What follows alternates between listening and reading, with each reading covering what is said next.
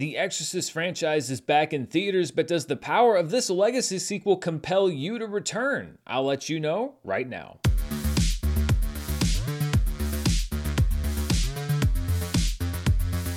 This video is brought to you by Mint Mobile. Go to mintmobile.com slash Murrell to get premium wireless starting from 15 bucks a month and stay tuned after this review for more info.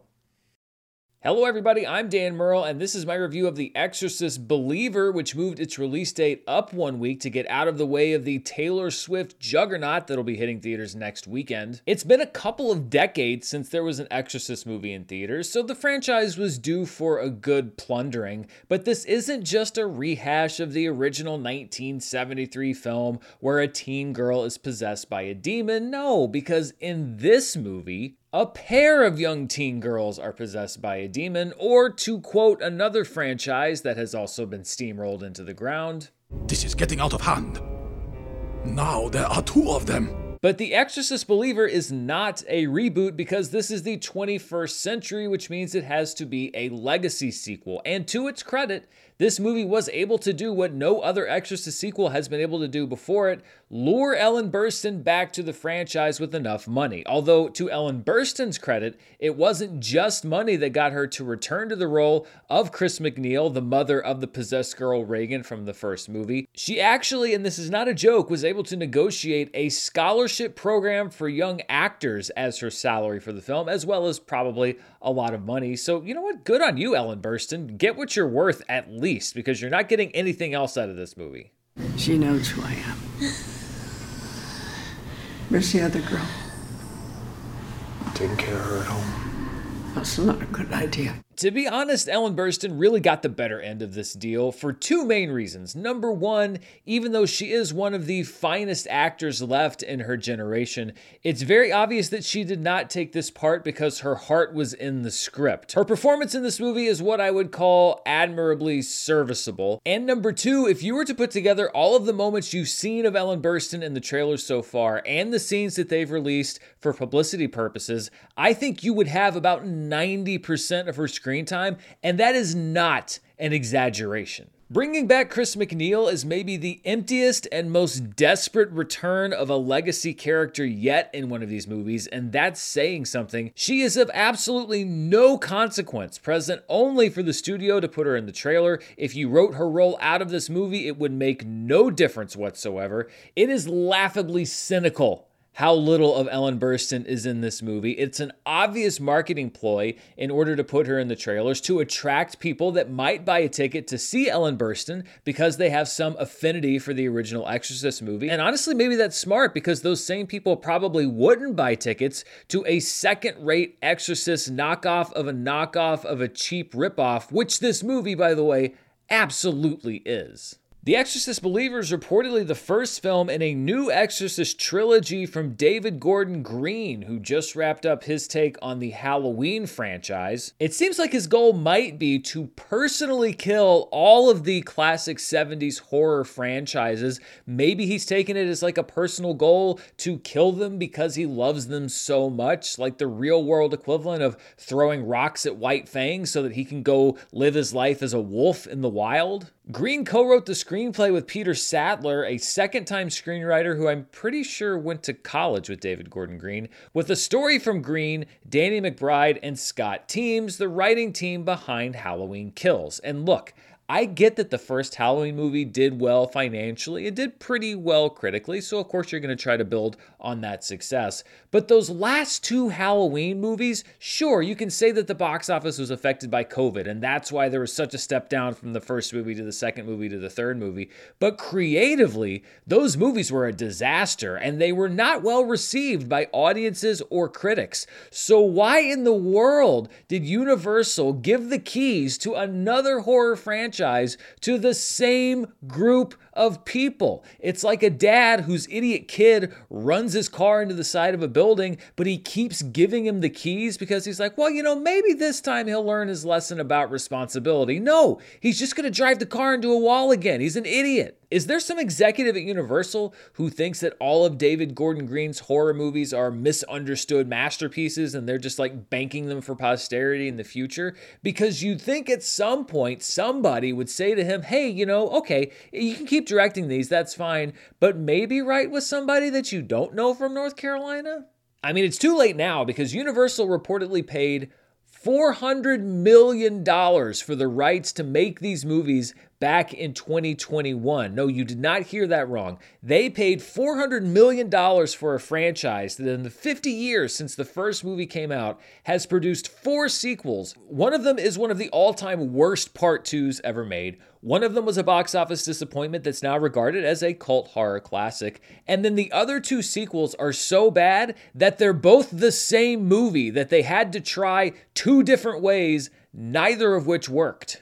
Even when you throw in the TV show that was canceled after two seasons and 20 episodes, $400 million for this franchise is an insane stretch unless the Exorcist mazes at Halloween Horror Nights are really putting people through the turnstiles. I guess what I'm saying is that it doesn't really matter whether this movie's good or not, whether it's a hit or not, whether people like it or not, whether critics like it or not, because Universal essentially has to keep making them. It's insanity. And it's also too bad because putting aside Burstyn's glorified cameo, the cast here really is giving it their best shot. Leslie Odom Jr. plays the father of a young girl who goes missing in the woods with her friend. When they show up three days later, remembering nothing, the family slowly begin to realize that these girls might have brought something back with them from the forest. The body in the blood. The body in the blood. The body in the blood. The body in the blood. The body in the blood. This is where Odom seeks out Burstyn's expertise as the mother of a possessed child, and surprise, the movie's legacy character is a lonely, washed up old drunk who's alienated everybody that she ever loved in the decades since we've last seen her on screen. There are many dark forces in this world, Mr. Fielding. Not all of them are supernatural. I wake up every morning wondering where my daughter is, praying I'll see her sweet face again one of these days. That's right, The Exorcist Believer isn't just derivative of the Exorcist franchise, it's also derivative of the legacy sequel genre. The two possessed girls are played by Olivia Marcum, who I think was cast because she looks a lot like 1970s Linda Blair, and Lidya Jewett, who plays Odom's daughter and the girl in the possessed pair who has an actual backstory. The devil may not play favorites, but the screenplay sure does. These young actresses do the best they can do at replicating what Linda Blair did in the original Exorcist. It just would have been nice if they'd been asked to do something, anything different it's not just that this is a copy of a copy of a copy, it's that the script itself is just really poorly written in a lot of places. And David Gordon Green has some sort of an obsession with a community based approach to fighting monsters because some of the speechifying in this movie is so out of the blue and even so inconsistent with what we've seen in past Exorcist films. This evil dies tonight mantra is something that David Gordon Green didn't just put into a Halloween movie. I think it's something that he actually believes. I think his only plan to fight anything would be, well, let's get the town people together. Honestly, some of the dialogue in this movie made me ache for the nuance of Evil Dies Tonight from Halloween Kills, and I think it's because this is the sort of movie that seems to think that the people watching the movie are complete morons. And I'll give you an example. There's one scene in the movie where Ann Dowd, who really is a fantastic actress, and she's giving it her all in this movie, as is most of the rest of the other cast. Ann Dowd walks into a room. She immediately kind of recoils and like grimaces, then dry heaves and puts her hand over her nose. And you don't have to be a body language expert to know that these are three pretty universal symbols for hey, something in here doesn't smell very good. This is followed by a very obviously ADR line, something that was put in in post production of a character saying, The smell got worse.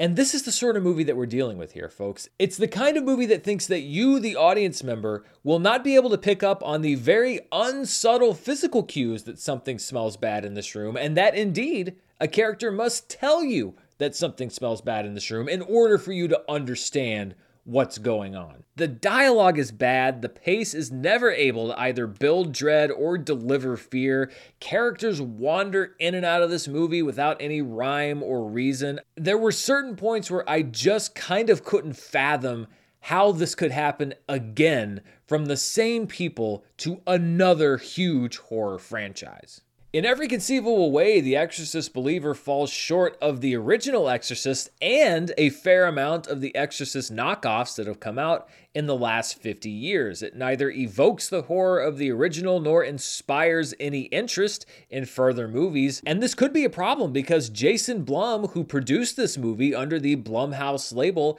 has said that The Exorcist Believer is one of the biggest, if not the biggest, risks that the company's ever taken because of its size. Usually, Blumhouse does very small movies. And this confuses me even more because Jason Blum is a pretty savvy producer. And if this truly is the biggest risk, risk that Blumhouse has ever taken, why did he play it so safe? He's made the same mistake that every other producer has made with almost every other franchise in the last 10 to 15 years, which is to think that you can only recoup your original investment on one of these franchises if you try to water it down to the lowest common denominator. Time after time, if you actually look at the marketplace, it's very evident that people don't respond to this approach, and yet The Exorcist Believer exists. The only real risk or surprising element of the movie comes near the end, but honestly, I doubt that there are many in the audience that will still be on board enough to care. Obviously, this isn't a recommendation, and on my personal scale, I'm giving it the least enthusiastic, not a fan rating possible.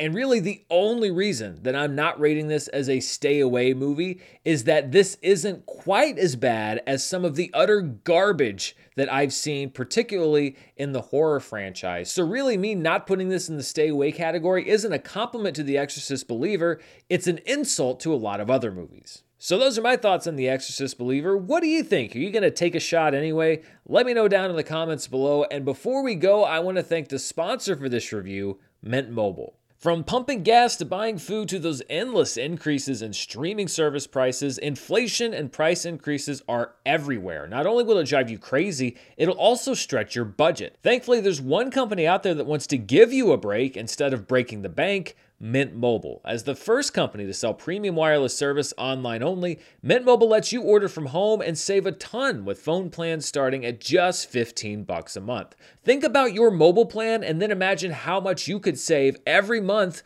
with Mint. Based on what my plan used to cost, the savings go up into the hundreds of dollars every year. All plans come with unlimited talk and text, plus high speed data delivered on the nation's largest 5G network, and you can use your own phone with any Mint mobile plan and keep your same phone number along with all of your existing contacts. Plus, not having to go into a retail store to sign up means no one's trying to upsell you on plans or devices that you don't want, and setup is easy. Once you're done, there's no going back. Plus, Mint has great tech support if you need help getting started.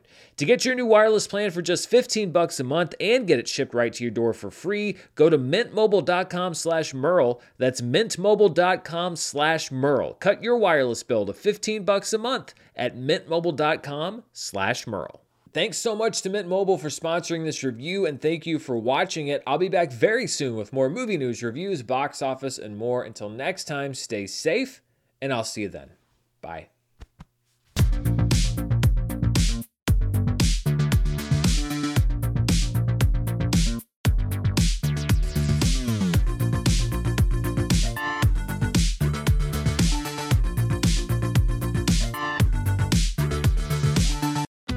Join us today during the Jeep Celebration event. Right now, get 20% below MSRP for an average of 15178 under MSRP on the purchase of a 2023 Jeep Grand Cherokee Overland 4xE or Summit 4xE.